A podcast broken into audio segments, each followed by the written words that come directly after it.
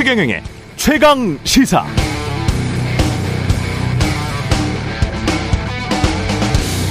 네, 땅 투기를 했든 안 했든 재테크도 잘했습니다. 아파트로 돈도 수십억 원 벌었습니다.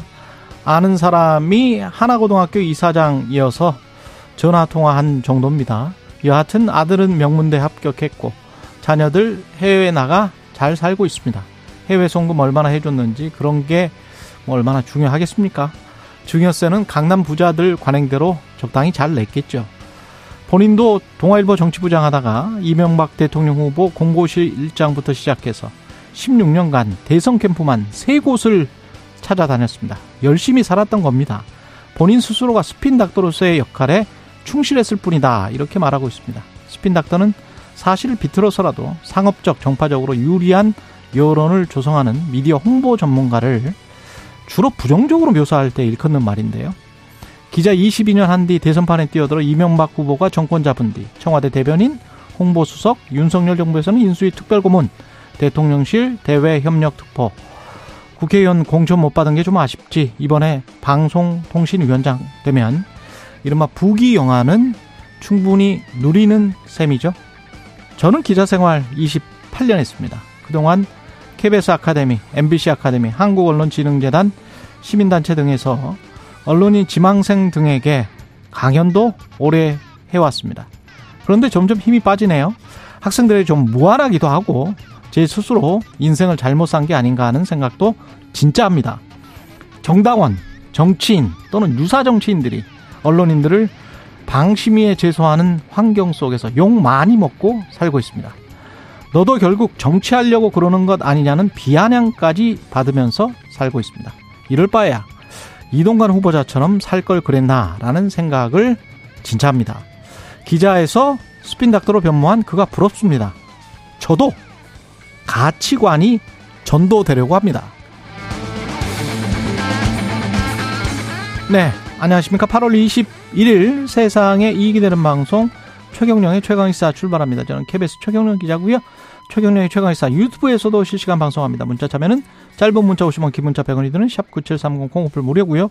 오늘 최강의사 박홍권 이화여대 북한학과 교수, 박수현 전 청와대 국민소통수석 그리고 이준석 국민의힘 전 대표 차례로 만나보겠습니다.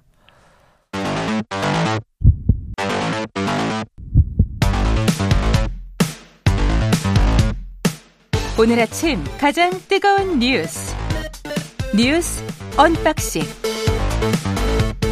네, 뉴스 unboxing 시작하겠습니다. 민동기 기자, 김민아 평론가 나와 있습니다. 안녕하십니까? 안녕하십니까? 예, 한미일 정상회의 캠프 데이빗 회의는 끝났습니다.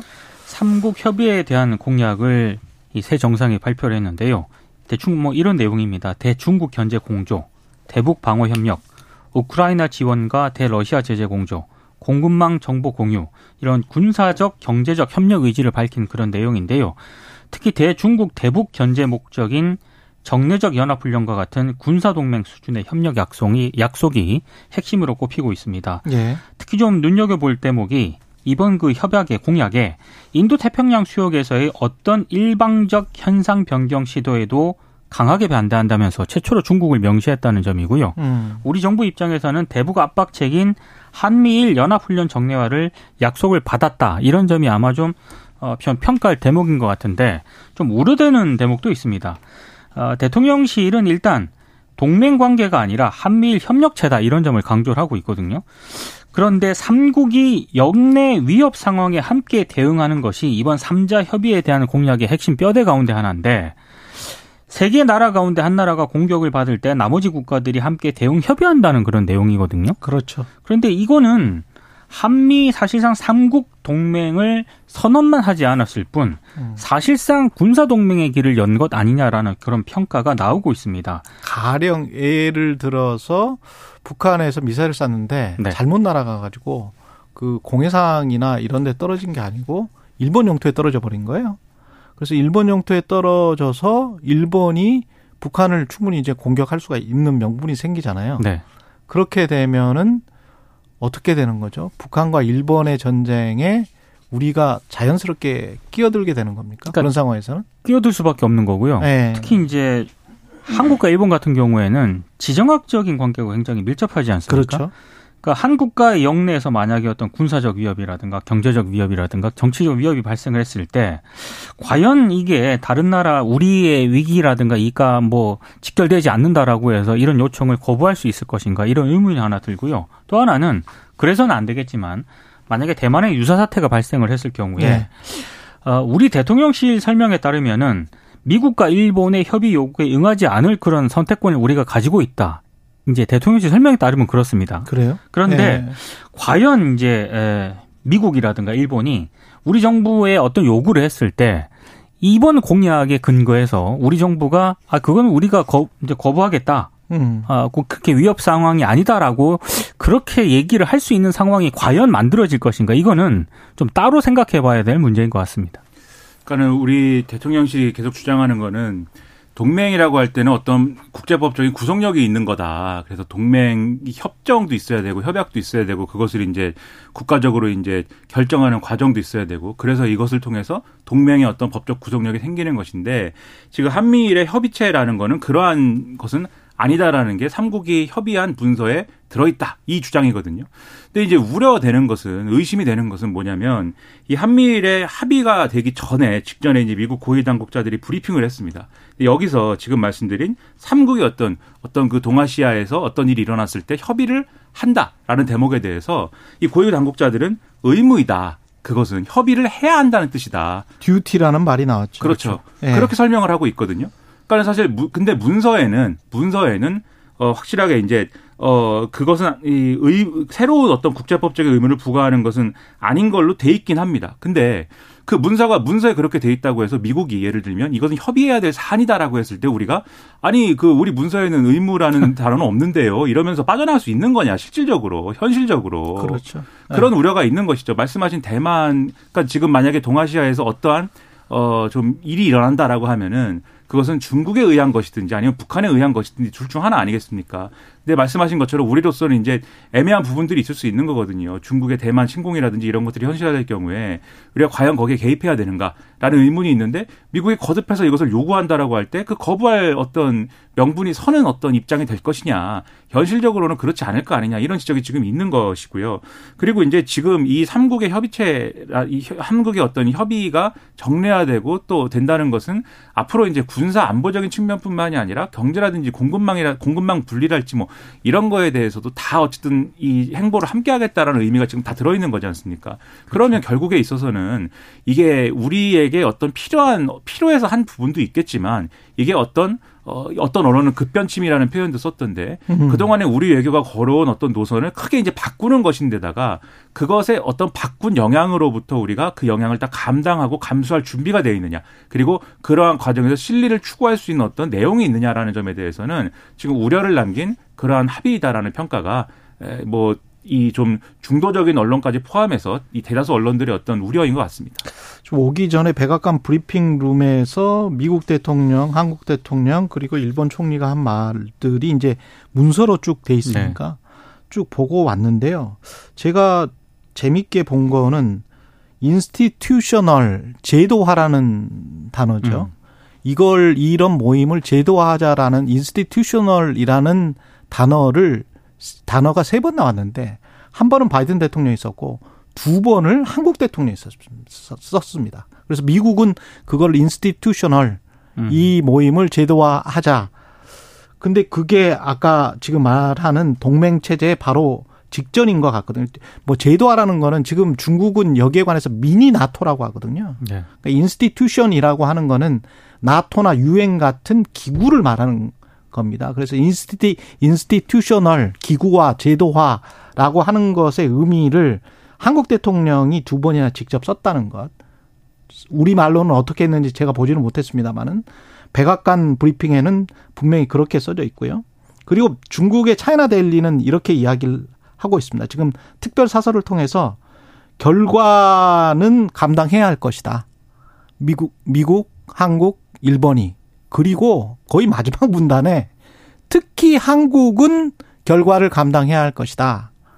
당신들은 북한과 아, 국경을 맞대고 있지 않느냐. 이걸 써놨어요. 중국 차이나 데일리의 이야기입니다. 중국은 다 관영 매체니까요. 그러니까 예. 아까도 이제 지정학적 얘기를 제가 잠깐 했었는데 예. 이게 삼국이 연례 훈련을 약속을 하지 않았습니까? 한미일 이제 군사적으로 연례 훈련 한다는 그런 얘기인데 그게 하면은 결국에는 두 군데 정도밖에 해서 할 수가 없, 할 수밖에 없거든요. 우리로 면 동해상 음. 혹은 제주 인근 해역. 그렇죠. 요 두 군데서 할 가능성이 굉장히 높습니다. 이렇게 되면은 결국에는 중국하고 러시아가 반발할 가능성이 있고요. 중국하고 러시아가 반발하게 되면 반, 분명히 또 군사적 도발을 할 것이고 이렇게 되면은 동해 자체가 일단 패권 경쟁의 어떤 그런 소용돌이로 들어갈 수밖에 없다는 거고 제가 가장 우려하는 것은 이럴 경우에 일본이 군사 협력이라는 이유로 이걸 명분 삼아 가지고요. 혹시 독도 문제에 개입할 수도 있고 음. 이것 때문에 또 그 분쟁이 일어날 가능성도 있거든요. 이랬을 경우에 이걸 어떻게 우리가 해결을 할 것인가 이것도 상당히 좀 우려가 되는 대목입니다. 그렇죠. 네. 그러니까 예를 들면은 중국과 일본의 고질적인 영토 문제 있지 않습니까? 생카쿠 열도라고 하는 다오이다오라고 하는 그 영토 분쟁에서 어, 미국은 확실하게 생각후 열도의 경우에는 미일 안보조약에 의해서 보호돼야 될 어떤 대상이다라는 걸 확정해 놓은 상황이거든요. 근데 그러한 중일 간의 충돌이 일어났을 때 그러면 지금 이 삼국 협의에 의해서 우리도 개입을 해야 되는 거냐. 그렇죠. 이런 이제 의문이 생길 수가 있는 것이죠. 그러니까 이런 다양한 측면들이 있습니다. 지금도 이제 뭐 대만과 중국 간의 관계를 말씀하셨고 북한과 일본 간의 관계를 말씀하셨지만 또 어, 지금 말씀하신 독도라든가 이런 주변국들이 다 엮일 수밖에 없는 지금 환경이 조성이 된 거거든요. 그러니까 중요한 건 뭐냐면 중국이 뭐 화를 내고 있다 지금 중국이 뭐 이걸 미니 나토라고 한다. 근데 그 우리는 우리로서는 이제 기분 나쁘죠 사실 중국이 힘에 의한 현상 변경을 하는 건 또 사실인데 그걸 의도하는 건 사실인데 거기에 대해서 이제 국제사회가 지적을 했을 때 거기에 대해서 반발하는 건 기분 나쁜 일이지만 중국 의 그런 태도가 계속 지속될 경우에는 우리도 거기에 대당하는 뭘 또 해야 되지 않습니까? 뭔가를 또 해야 되잖아요. 그리고 미일도 뭔가를 할 거 아닙니까? 그러니까 이런 상황이 계속 주고받고가 반복되는 과정이 동아시아의 어떤 위기의 어떤 압력이라는 걸 높여갈 수밖에 없는 것이기 때문에 왜 우리가 그런 그러한 어떤 빌미를 줄 수 있는 그러한 어떤 외교 노선의 급변침을 하는 이유가 무엇이냐에 대해서는 국민에게 충분히 설득이 돼야 된다는 거죠. 설명되고 설득돼야 될 문제인데 지금 그런 기 그런 어떤 어, 기본적인 어떤 뭐랄까요 그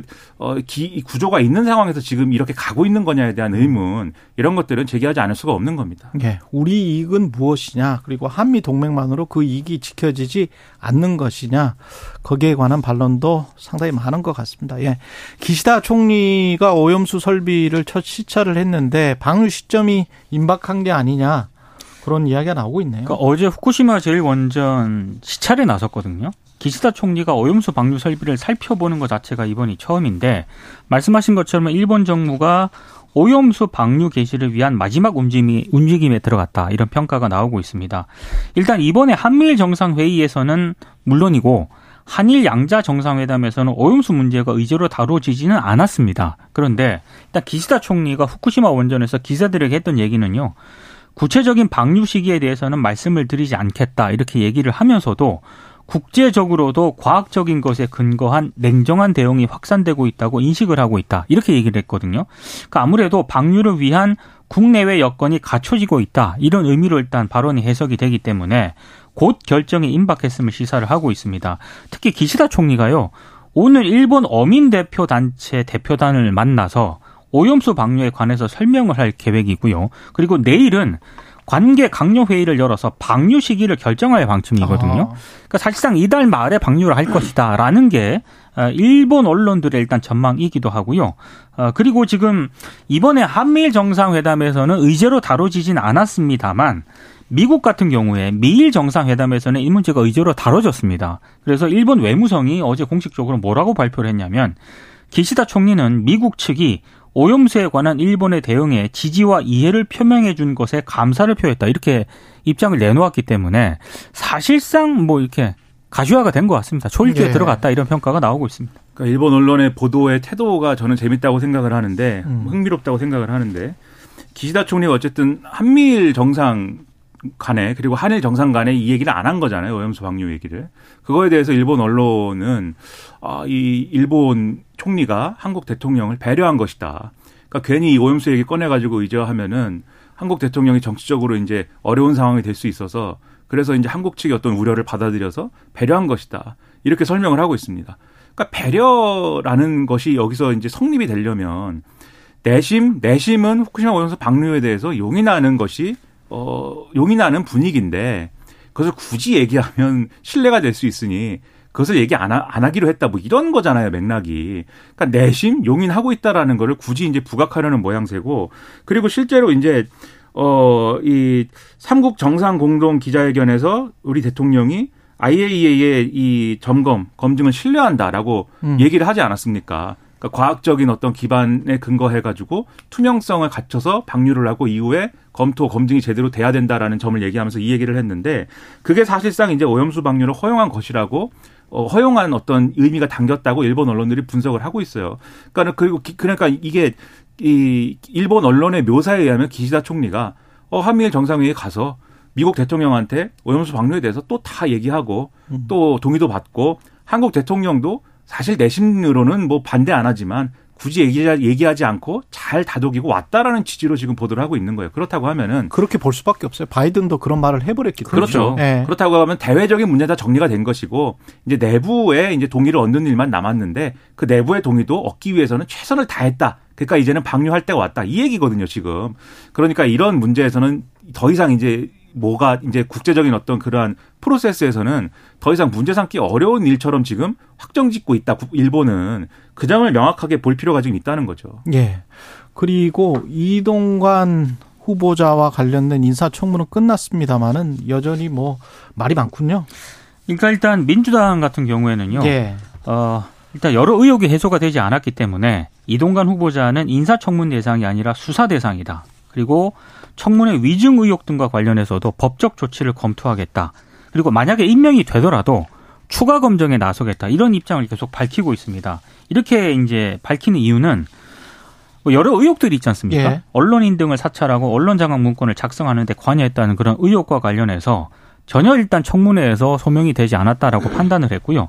그리고 이제 아들의 학폭 무마라든가 배우자 인사청탁 의혹과 관련한 이 청문회 답변의 위증 여부도 검토하겠다는 입장인데 이게 왜냐하면 이동관 후보자, 쪽, 후보자 쪽에서는 학폭 피해자와 화해를 했다. 그리고 부인이 생활기록부에서 지각 기록을 빼달라고 한 적이 없다라고 주장을 했는데 이 아들의 고등학교 1학년 담임 교사가 이런 주장을 공개적으로 지금 반박을 한 그런 상황이거든요. 예. 그래서 의혹이 해소가 되지 않았다라고 판단을 하고 있고 그리고 어 장녀 증여세 탈루 의혹이라든가 2019년 국회 관계자 신분이 아님에도 국회 도서관에서 행사를 치른 점 등 이 고발도 검토할 계획이라고 합니다. 일단 국민의힘은 민주당이 근거 없는 의혹 제기와 비판이 도를 넘었다라고 일단 그렇게 반박을 하고 있고요. 근거가 없다. 근거가 없다라고 일단 하고 있는데 어찌됐든 이동관 후보자 인사청문 보고서 채택 시한이 오늘입니다. 이 채택 여부를 논의할 계획인데 양쪽의 이견이 커서 합의에 이르기는 어려울 것으로 보입니다. 음. 그 상식적으로 근거가 없다는 거는 뭐 어떤 근거가 없는 건지를 정확하게 이제 얘기해 줄 필요가 있는 것 같고요. 그러니까 수많은 문제 제기가 있는 거 아니겠습니까? 예. 지금 방송장악 과거 정권에서 방송장악에 선봉에 나섰던 인사이다. 실무적으로 다 그것을 지휘 감독했다. 뭐 이런 것이 있는 거죠. 예, 문서가 다 있는 거죠. 그렇죠. 그리고 문서 문서에 관해서 본인은 관여 안 했다라고 하는 것이죠. 그렇죠. 예. 그리고 학폭 의혹에 대해서도 지금 이제 이동관 후보자는 다 화해했고 문제가 없다라고 얘기하고 있지만 당시에 이제 담임을 했던 교사나 이런 분들은 그렇지 않다는 것을 이제 그 당시에는 학폭 문제였고 음. 문제가 분명했다라는 걸 계속해서 주장하고 있는 거고 그 다음에 이제 뭐 증여세 탈루 의혹이라든지 그다음에 뭐 이 어떤 배우자의 뭐 인사 청탁 관련된 문제라든지 이런 것들도 다 어쨌든 의혹이 제기된 상황이지만 이동관 후보자는 다 이유가 없고 나는 뭐 관여한 바 없고 모른다 그리고 잘못됐다 이걸로만 다 답을 한 거 아니겠습니까? 청문회는 정말 이게 청문을 하는 건지 아니면 뭐 대충 넘어가는 건지 모를 정도로 임명은 하겠죠. 뭐. 그렇죠. 그러니까 네. 이동관 후보자의 태도는 매우 불성실했거든요. 그렇게 생각하고 있는 거 아니에요 지금? 그러니까 네. 제가 이동관 후보자면 네. 과거에 있었던 일들에서 아 그것은 내가 그때는 정말 잘못했지만 이번에는 그런 잘못 다시 안 하겠습니다. 이런 모드로 갔을 것 같은데 네. 전혀 아니지 않습니까? 과거에 당신들의 문제제기가 잘못됐다 이런 일방적인 주장을 음. 한 것이기 때문에 최소한의 사과나 반성이 없었습니다. 그렇죠. 그런 게 없는데 어떻게 인사청문 보고서가 채택이 되겠습니까? 상식적으로 안 될 수밖에 없는 거 아닙니까? 청문회를 그렇게 했는데. 사퇴 의사를 물어보니까 점심 먹으면서 생각해 보겠다 이렇게 답을 했는데 조롱조로 들리기도 그렇죠. 합니다. 예. 그런 것을 근거가 없다고 하면 안 될 것 같고 여당 입장에서 그리고 말씀하셨듯이 정해진 결말이 있을 것 같아요. 그냥 임명 강행하는 것이고 인사청문 보고서 채택이 없어도 그럴 거면 당신들이 언론이 뭐라고 떠들든 나는 방통위원장이다 그런 생각을 그렇죠. 가지고 있는 것 같아요. 그런 결말이 네. 정해져 있다고 하면 여당도 뭐 근거 없다 이런 얘기 하지 말고 그냥 여당도 뭐 최소한 뭐 대강 넘어가든지 뭐 이건 너무한 것 같습니다. 예. 결과는 어떻게 나올지 모르겠네요. 예. 뉴스 unboxing 민동기 기자 김민아 평론가였습니다. 고맙습니다. 고맙습니다. KBS 일라디오 최경영의 최강시사 듣고 계신 지금 시각 7시 40분입니다. 오늘 하루 이슈의 중심. 당신의 아침을 책임지는 직격 인터뷰. 여러분은 지금 KBS 일라디오 최경영의 최강 시사와 함께하고 계십니다. 네, 한미일 협력에 새로운 장을 열었다. 한미일 정상이 삼국 관계 확장에 합의했는데요. 어, 어떻게 바뀌는 건지, 기존 협력 관계와는 뭐가 다른지, 박홍건 이화여자대학교 북한학과 교수 전화 연결돼 있습니다. 안녕하세요, 교수님. 네, 안녕하세요. 예, 이번 캠프 데이비드 회의는 어떻게 평가하십니까?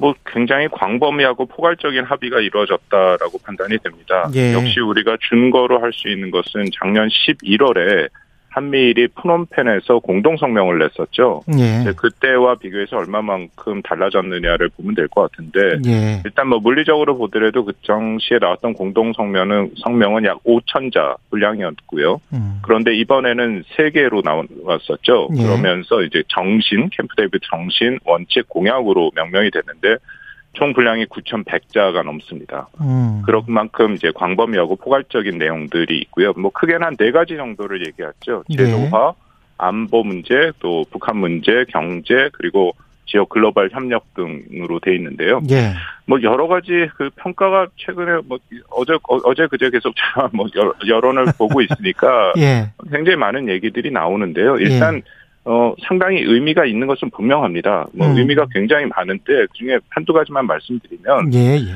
첫 번째는 그 가장 핵심 중에 하나가 뭐 이미 그 회의 전부터 얘기가 있었습니다만 제도화를 하겠다라는 얘기가 계속 있었죠. 예, 그 부분이 이번 어, 확인이 됐는데 제도화의 여러 가지 중에 하나 가장 핵심은 한미일 정상이 음, 최소한 연 1회를 만나서 또 이 정상회담을 한다라는 것이 명문화됐죠. 예, 그거 외에도 뭐 다양한 장관들이 뭐 1년에 한 번 정도 만난다라고 얘기했는데 저는 이게 굉장히 큰 의미가 있다고 생각을 합니다. 왜냐하면 이 한미일 협력 중에 가장 큰 앞으로의 변수 중에 하나는 내년 미국 대선이거든요. 예, 그러니까 미국 대선에서 현 구도로 간다면 현 바이든 대통령과 트럼프 전 대통령이 재대결할 가능성이 큰데 뭐 우리 잘 알다시피 트럼프 대통령이 이 당선이 되면 아마도 굉장히 많은 변화, 뭐 저는 상당히 부정적인 변화로 생각하는데 있을 가능성이 아. 높다라는 것이고 예. 왜냐하면 우리 뭐 트럼프 대통령 4년 동안 방위 분담을 비롯해서 많은 압박을 받았지 않습니까? 예. 그러니까 그런 상황에서 이 한미일의 정상회담이라는 최소 한도의 기제가 있다면 음. 뭐 트럼프 대통령과 한국과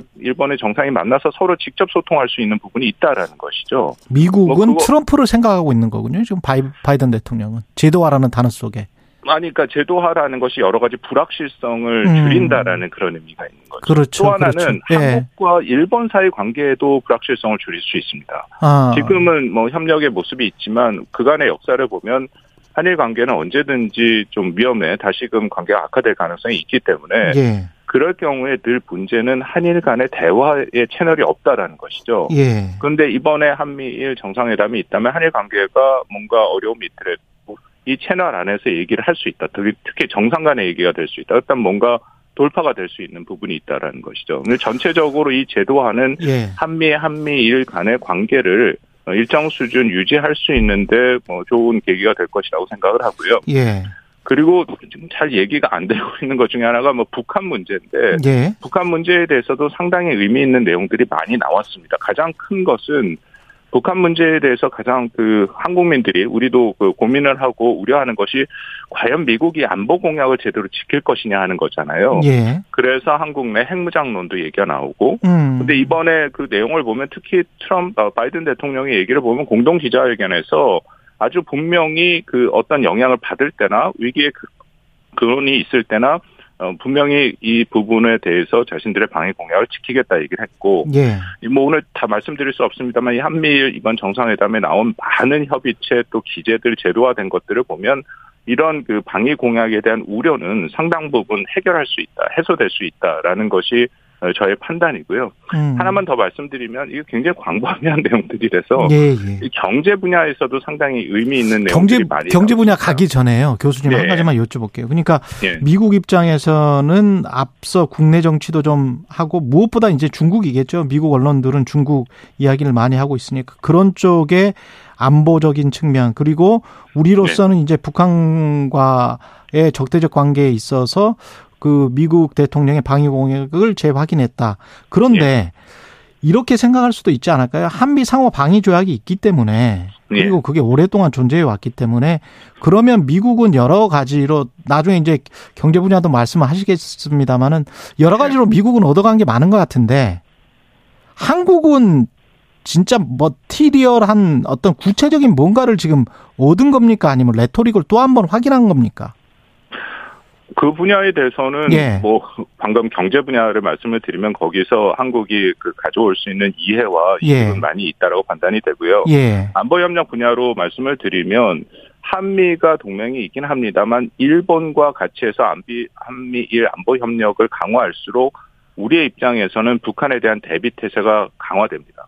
현재 상황에서 뭐가 중요한지를 우리가 판단하면 북한이 오- 어제도 다시 미사일을 쏘지 않았습니까? 이런 상황에서 북한이 그 어, 부과하고 있는 이 실존적 위협을 어떻게 가장 효과적으로 대응하느냐가 굉장히 중요한데 예. 한미 동맹 외에도 일본이 같이 협력을 한다면 산술적으로도 두 개 국가에서 세 개 국가가 서로 협의해서 서로 협력해서 대응을 하는 거기 때문에 북한에게는 큰 부담이 되는 게 맞죠. 제가 이것을 방증하는 것은 북한의 입장에서 이 매- 내용이 계속 나옵니다. 북한이 한미일 협력에 대해서 굉장히 민감하게 반응하는 것은 그만큼 자신들에게 부담이 된다. 이것이 군사적인 의미뿐만 아니라 대화에도 긍정적으로 작용을 합니다. 그러니까 음. 한미일이 북한의 핵에 대한 대응 능력이 향상되면 그것은 역으로 북한의 입장에서 자신들이 갖고 있는 핵의 효용성이 낮아지기 때문에 대화에 나올 동기가 더 커지는 것이죠. 경제적 이번에 그 예, 예. 내용들이 많이 있는데 그런 것들은 북한에게 적지 않은 부담으로 작동할 겁니다. 예. 경제적인 분야와 관련해서는 미국의 바이든 대통령은 그거를 가장 강조했더라고요. 공급망 조기 경보 시스템을 새 나라가 구축했다. 그게 예. 가장 큰 성과다. 근데 우리 입장에서는 사실은 가기 전에 IRA하고 칩스법과 관련된 뭔가 구체적인 게 이번에는 나왔으면 했는데 이번에도 또 안 나온 것 같아서 어떻게 평가를 하십니까? 일단 공급망 그 부분도 우리 예. 입장에서도 매- 매우 중요한 것이죠. 왜냐하면은 중국이 반도체를 비롯해서 핵심 광물에 대한 그 핵심 부품에 대해서 수출 규제를 할 가능성이 있고 이미 그런 모습을 보이고 있으니까 예. 그 부분에 대해서 한미일이 협력해서 그 안정적인 공급망에 특히 그런 핵심 부품에 대한 것을 회복 그 어, 확보한다라는 것은 매우 중요한 것이고요. 그거 외에도 그 말씀하신 IRA나 뭐 칩액트 같은 경우에는 뭐 문제가 분명히 있습니다. 저도 동의합니다. 거기에는 그 자유무역의 기본적인 정신이 위배되는 부분들이 있다. 예. 그 부분들을 근데 이번에 보면은 그것은 그큰 틀에서의 일부분들이고 예. 그 내용들을 보면 전체에서 나온 것들을 보면 예를 들어서 제가 말씀드린 가장 중시할 만한 것 중에 하나가 국제 표준 협력 강화를 하는 것을 얘기를 합니다. 음. 그러니까 기술 표준을 한미일이 예. 같이 만나겠다는 예. 것이죠. 상식적으로 새로운 첨단 산업, 특히 한국이 가- 나가고 있는 반도체나 배터리나 그 외에도 뭐 AI를 비해서 굉장히 많은 것들이 있는데 거기에 대해서 한미일이 워낙 현재도 가장 선도 국가지 않습니까? 근데 이 발전에 기술 표준을 같이 만 든다는 것은 음. 결국 여기에 대해서 한국이 산업 경쟁력을 확실히 확보하게 된다라는 것이죠. 예. 그래서 제가 뭐 그 경제 분야에 굉장히 많은 얘기가 있는데 그 중에 가장 중요한 것은 바로 이 분야이다. 그러니까 핵심 그 신흥 기술 표준화 주도권을 확보할 수 있다. 이것은 우리에게도 굉장히 큰 산업에 뿐만 아니라 경제에 도움이 된다고 생각합니다. 그 중국은 어떻게 나올까요? 중국의 반응이 가장 어, 중요하죠. 그리고 예. 이번 그 전체의 그 회담에서 중국을 견제하고 또 중국 분야에 대해서 확실하게 그 문제 제기를 한 부분들이 분명히 있습니다. 특히 말씀드린 작년 11월에 프롬펜 선언과 비교해 보면은 이번에 트- 중화인민공화국이라는 명칭이 나왔습니다. 물론 거기에는 그 어, 남중국해 이것은 국제 중재 재판소에서 불법으로 확실히 얘기한 거기에 불법성을 부각하긴 했지만 음. 전체적인 내용을 보면 중국을 견제하겠다는 의미는 분명히 있죠. 예. 이 부분은 앞으로 또 한국이 풀어나가야 될 문제라고 생각하는데 한국뿐만 아니라 최근에 보면 미국과 일본도 중국과의 관계를 뭐 우리 흔히 말하는 탈동조화 완전히 디카플링으로 가지 않고 위협 축소, 디리스킹이라는 얘기가 나오지 않습니까? 예. 일정 수준 관리하려고 하고는 있습니다. 그렇기 네. 때문에 이 부분에 대해서도 한미일이 저는 협력할 수 있다고 생각합니다. 그때 바이든 대통령 최근의 발언이 가령 나쁜 사람들에게 나쁜 일이 닥치면 그러니까 중국의 이제 경제적 공공이랄지 지금 부동산 위기랄지 그런 거를 의미하면서 네. 그러면 나쁜 행동을 하게 된다. 이- 이런 이야기를 했잖아요. 예. 그건 굉, 그러니 지금, 지금 마- 교수님 말씀하신 대로 중국을 뭐 그냥 우리는 경쟁자로만 생각하지 갈등을 일으키지는 않는다. 이런 발언도 했지만, 예. 어, 상당히 중국 입장에서 봤을 때는 중국을 짓누르려고 하는 게 아닌가 그런 어감도 분명히 계속 또 보여주고 있거든요. 예, 이걸 어떻게. 어떻게 예. 판단해야 됩니까, 이거? 미국에서 나오는 메시지는 저희가 예. 잘 읽어야 되고 미국이 예. 의도적으로 하는 부분인데 두 가지죠. 하나는 이게 미국 대선용입니다. 아. 내년에 선거가 있기 때문에 그렇지, 그 그렇지. 정치 지도자 바이든 대통령을 예. 비롯해서 미국 내에서는 중국 때리기가 기본적인 공감대가. 확실히 형성돼 있습니다. 그래야 유권자들한테 표를 얻으니까. 그렇죠. 거기서 다른 얘기를 하게 되면 굉장히 어려움이 있죠. 아, 근데 예. 말은 그렇게 하는데 실질적인 정책이나 행동은 다르게 나온다는 그렇죠. 예. 예, 말씀드린 디리스킹을 비롯해서 실질적으로 뭐 미국의 말- 그 토니 블링컨 국무장관을 비롯해 장관들이 다 중국을 가지 않았습니까? 예. 그러면서 명백하게 자신들은 신냉전을 원하지 않는다. 음. 그러면서 가드레일 안전대가 치진 상태에서 전략적 경쟁을 하겠다. 예. 그것이 실질적인 정책의 모습이거든요. 그래서 보시는군요. 나오는 예. 레토릭과 발언과 정책 차이가 있다라고 생각합니다. 그렇게 됐으면 좋겠습니다. 네. 그리고 마지막으로 이 오염수 방류 문제는 이 그 회담에서 회의에서 뭔가 논의가 됐었을까요? 어떻게 될까요? 이게? 뭐 그거는 대통령실에서 확인한 것처럼 논의가 되지 않았다 얘기를 하고 예. 오히려 그 공동 기자회견에서 질문이 나와서 윤 대통령이 원칙 차원에서 얘기를 했었죠. 예. 이 분야는 앞으로도 계속 얘기가 돼야 되고 그래서 저는 이런 부분의 측면에서도 한미일의 이런 그 협력이 중요하다고 생각합니다. 그러니까 그렇군요. 이런 부분에서 예. 한일 간의 갈등이 있고 하면은 또 한미일이 같이 모여서 얘기를 할 그- 그런 상황도 있고 예. 얘기가 안 됐을 때 대화가 멈췄을 때 한미일의 이런 기제를 활용해서 대화를 지속할 수도 있는 것이죠. 그러면 중국이 저렇게 반응을 하고 그렇다면은 북한은 오히려 좀 숨쉬기가 뭐 좀 편안해진 입장입니까? 이렇게 되면 북중 북중러와 한미일 이렇게 대립구도로 가면 기왕 이렇게 된 바에야 자기들은 확실하게 붙는다 이렇게 될까요?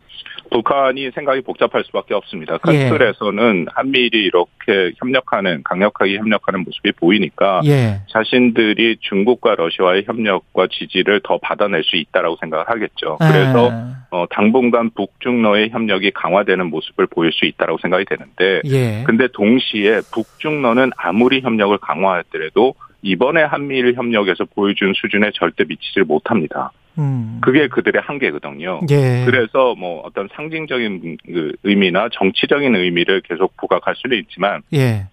실질적인 측면에서의 협력은 제한될 수밖에 없다라는 것이죠. 예. 예를 들어서 한미일은 이번에 어, 앞으로 공동 훈련을 뭐 단연 계획으로 만들어서 하겠다라는 얘기들이 그렇죠. 나오지 않습니까? 예, 예. 북중러는 삼국이 군사 그런 훈련을 할 수가 없습니다.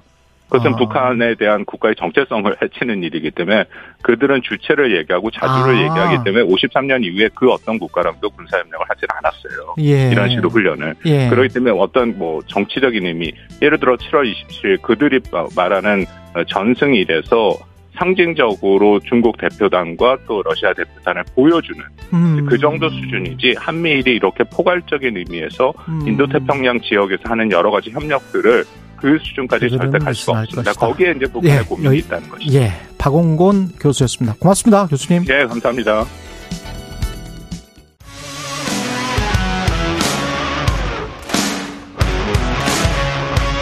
오늘 하루 이슈의 중심 최경영의 최강 시사.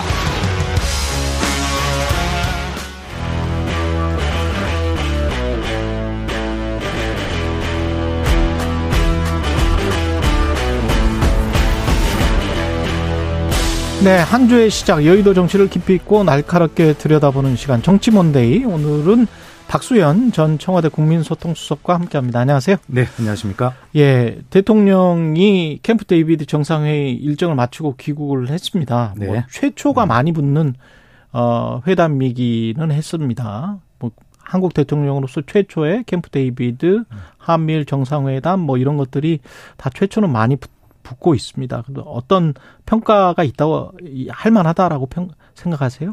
예, 뭐 저도 뭐 예. 문재인 정부에서 청와대 대변인과 예.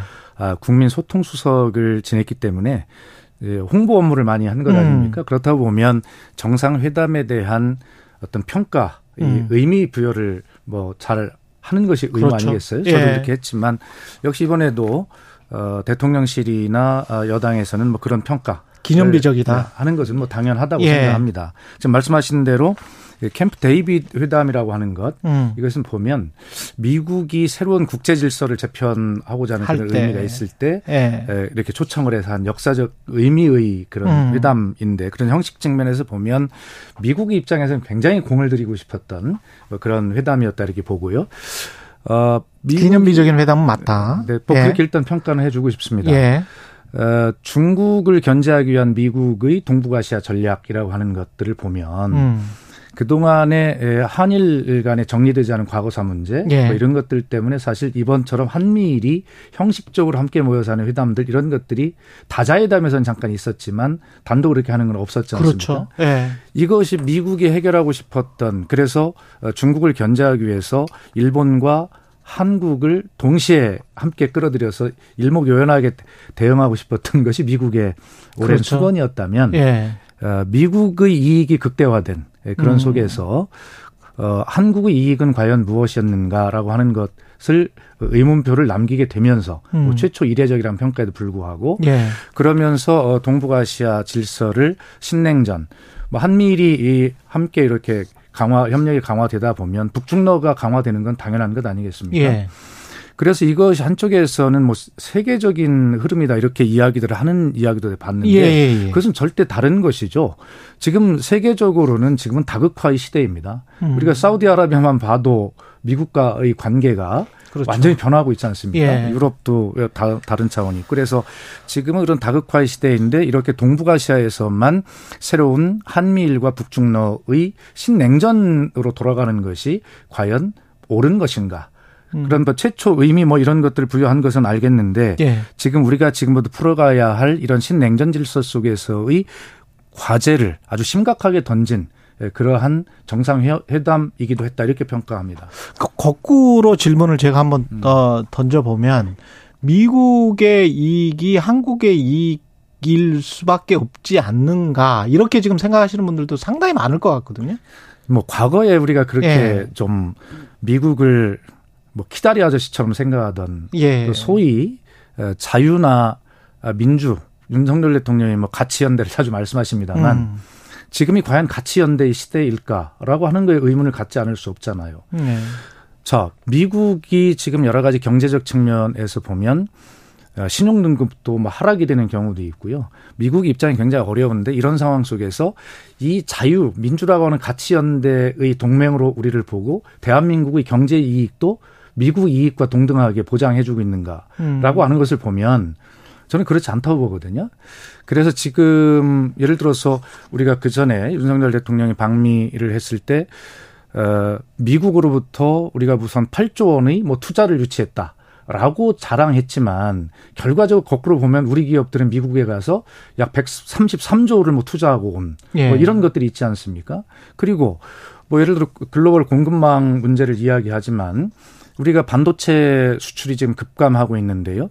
이런 반도체 문제에 있어서도 미국 중심으로 반도체 시장이 재편의 흐름으로 가면서 우리의 반도체 경제 이익이 보장되고 있습니까? 이런 측면에서 보면 어 어떤 가치 연대라는 것을 고리로 지금 이 대한민국의 경제적 이익이 보장받기는 굉장히 어려운 현실이고 그렇게 가고 있다 이렇게 말씀드릴 수 있겠죠. 후쿠시마 오염수 방류와 관련해서는 한국 대통령의 발언 내용은 어떻게 보십니까? 적절했다고 보십니까?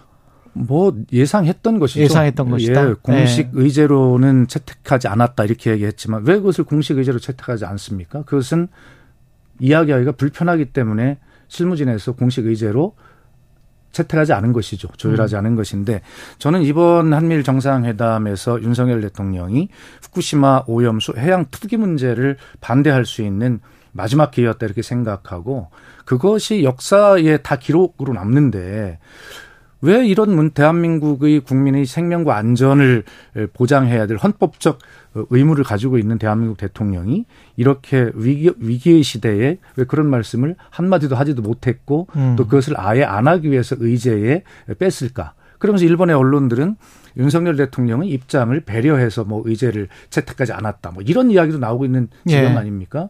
저는 윤석열 대통령께서 이건 참 정말 잘못한 일이다는 평가를 저는 하고 있습니다.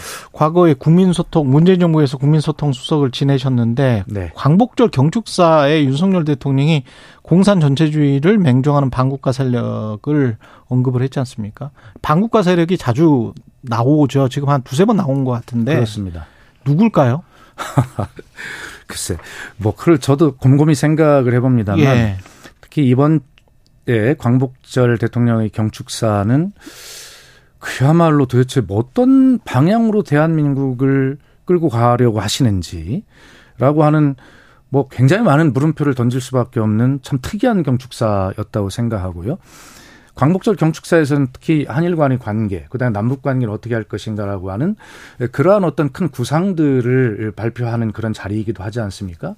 그런데 이런 것들은 거의 보이지 않고 뭐 본인이 늘 좋아하는 자유 뭐 이, 이런 단어들이 한 30여만 뭐 가까이 나열되는 예, 그러면서 지금 말씀하신 대로 반국가 세력이나 뭐 공산 뭐 체제 전체주의 전체주의 뭐 이런 세력. 어떤 네. 이야기를 하는 거 보면 아 이것은 어떤 한일 관계의 외교의 사이 문제나 그다음 남북 간의 평화 통일의 문제 이런 것보다는 결과적으로 우리 대한민국 내부에 음. 에, 어떤 어, 반대하는 세력들에 대한 어떤 경고, 갈라치기 아주 어, 어 좁은 시각으로 어, 광복절의 경축사 를 작성하지 않았는가. 근데 경축사 쓸 때뭐 음. 대통령이 이런 주제로 어, 쓰자 본인의 생각은 이렇다라고 연설비서관한테 이야기를 하고 연설비서관이 쓰면 대통령이 다시 한번 보고 수정할 거가 있으면 수정하고 뭐 이런 과정을 거치는 건가요? 당연히 그렇게 거치죠. 네.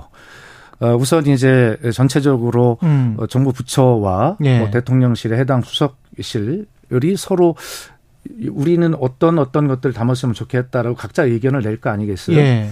그럼 적어도 이제 뭐 대통령 비서실 차원에서 이 문제를 종합 정리해 볼 거고요. 예. 예 그리고 어, 대통령께도 여쭙겠죠. 뭐 어. 떤 것들을 좀 넣었으면 그렇겠냐. 예. 그러면 이제 그런 것들이 종합이 돼서 초안이 작성이 될 거고. 음.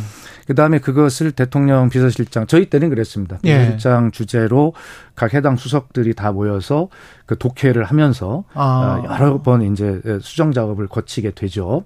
그리고 이제 어 그야말로 어, 초안 수준의 그런 원고 완성이 되었을 때 대통령께 보고가 이루어질 것이고 다시 대통령의 또 구수를 또 받아서 그렇겠죠. 추정하기도 하고 또 내려오면 네. 다시 정리해서 또 참모들이 독해도 하고 이런 음. 과정을 거치게 되죠. 아마 음 그러면 공상 전체주의 세력이랄지 반국가 세력이랄지 이거는 누가 아이디어를 내고 썼 주창을 했을까요? 아마 예, 정부에서 일하는 사람들의 연속성은 다 있을 거 아닙니까? 예. 문재인 정부든 뭐 그 전 정부든 지금 정부든. 그런데 갑자기 과거 이 광복절 경축사와 이렇게 결이 확 달라지는 것은 음. 저는 공무원들 정부에서 이 문제를 확 이렇게 달라 다르게 했을 거라고 보지는 않아요. 늘공 출신들은 아닐 것이다. 저는 그렇게 보고 네. 에, 그렇다면 지금 이제 에, 대통령실의 의견 그 중에서 특히 대통령의 의견이 음. 에, 좀 많이 반영된 것 아니겠냐. 네. 이런 정도의 변화를 줄 수 있는 것은 저는 참모나 어, 늘공 수준의 어떤 그 정부에서 예. 이렇게 확 바뀐 기조의 광복절 경축사 연설문을 작성하기는 어렵다고 봅니다. 예. 이동관 방통위원장 후보자는 임명되겠죠? 아, 당연히 임명되겠죠. 그러면 그 청문회 과정을 일단 어떻게 지켜보셨어요?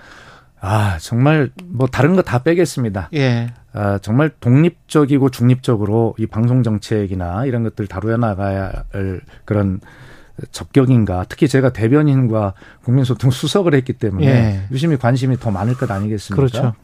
그리고 이동관 후보자는 도대체 임명이 되고 강행이 되고 나면 어떤 것을 할까 저는 지금 굉장히 궁금해요. 음. 네, 그래서 유심히 이제 관심을 갖고 보는데 전 다른 것보다 어 손해배상 청구를 했지 않습니까?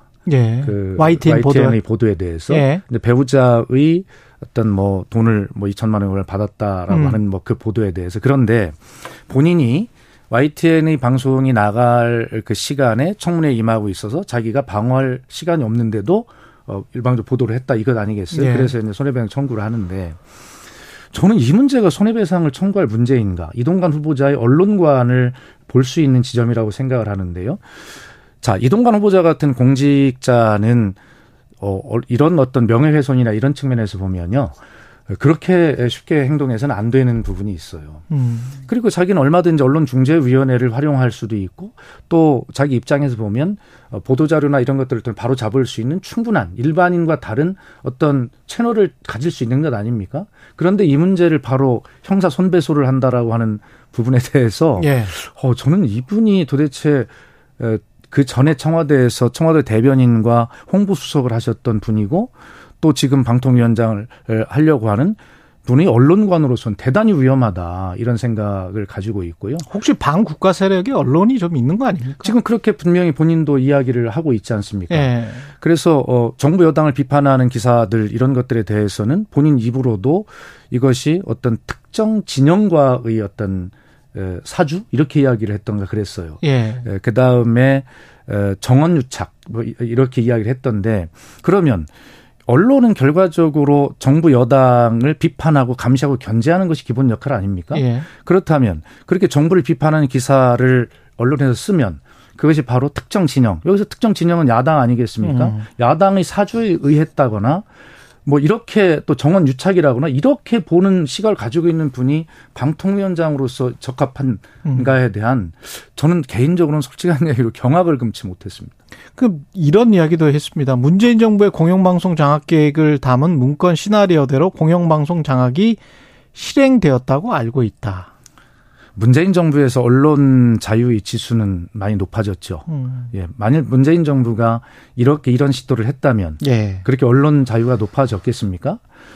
그거 지금 말씀하시던 음, 그 부분이 바로 2017년에 그 민주당의 정기국회를 앞두고 여러 가지 의원들 워크숍을 하게 되는데 거기에 되면 각 전문위원실별로 각자 의원들이 정기국회 대비 그 워크숍의 자료를 만들어서 내고 그 토론을 할 것 아니겠습니까? 국회 전문위원 그렇습니다. 예, 예. 예.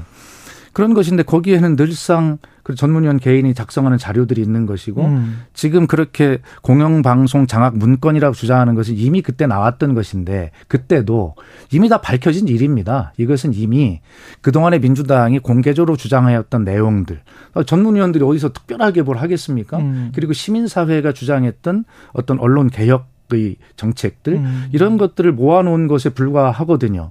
그런데 그것을 지금 그 당시에도 그것이 그렇게 밝혀졌는데 지금 와서 아주 저 무슨 뭐라 그럴까요?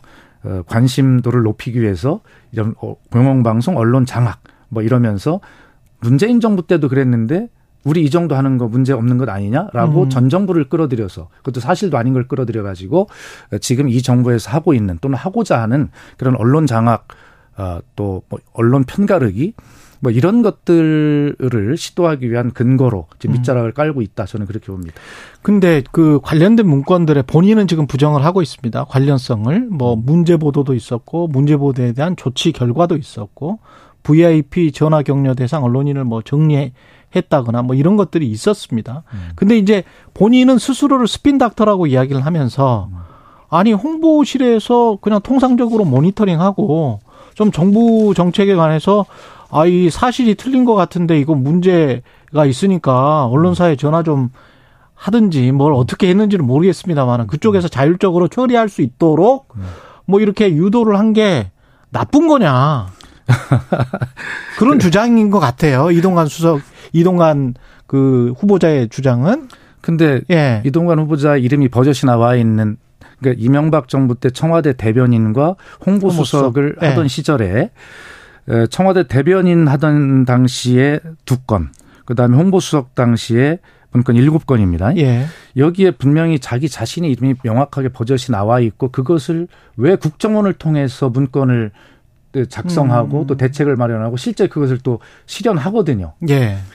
다시 한번 말씀드리지만 저와 똑같아요 경력이. 예. 저는 문재인 정부의 청와대 대변인이었고 어. 국민소통 홍보수석이었어요. 그, 그렇죠.